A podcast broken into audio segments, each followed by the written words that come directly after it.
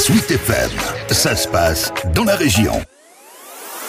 Laisser sa voiture au garage et utiliser des formes de mobilité alternatives. Le bus, bien sûr, mais aussi le vélo, ou la trottinette, le covoiturage, ou même la marche à pied. Tout est bon à tester au moins une fois.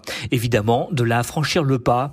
C'est pourquoi Camille Berthelot a recruté pour Azalis des personnes volontaires sur l'agglomération blésoise, prêtes à tester ces alternatives sur toute une semaine. C'est un défi pour les candidats, c'est un défi pour nous aussi. C'est des candidats volontaires qui s'inscrivent. Et puis après, euh, moi je les recontacte et puis on échange un petit peu euh, leurs besoins, ce qu'ils font dans la vie. Et puis après, je les accompagne pendant une semaine le temps du défi. Myriam fait partie de ces volontaires lancés dans la démarche. Je viens de reprendre un poste de responsable qualité, sécurité, environnement. Et donc, euh, j'aimerais effectuer le trajet du quartier euh, Fauche, là où j'habite, vers la chaussée Saint-Victor, bah, là où j'exerce mon métier depuis quelques mois. Une démarche en cohérence avec sa profession, donc pour Myriam, mais pas seulement. C'est déjà par rapport à l'impact environnemental des trajets qu'on effectue euh, avec la voiture.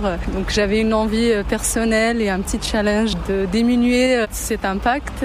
Moi, je prends toujours la voiture, donc je voulais tester le bus et les transports en commun en général, voir si ça peut m'aider dans cette envie de changer d'outil de transport. Et pour opérer cette transition dans les meilleures conditions et surtout pour s'y tenir, la jeune blaisoise ressent le besoin d'être accompagnée, ce qui est ici le rôle de Camille. Je vous remets le kit de mobilité. Comme je vous ai dit, il y a le plan, les horaires, des lignes qui peuvent vous correspondre. Dedans, il y a des petits goodies et je vais vous donner aussi votre carte de transport qui est euh, valable pour le mois de septembre. Après le défi, on vous mettra euh, le mois d'octobre euh, offert dessus.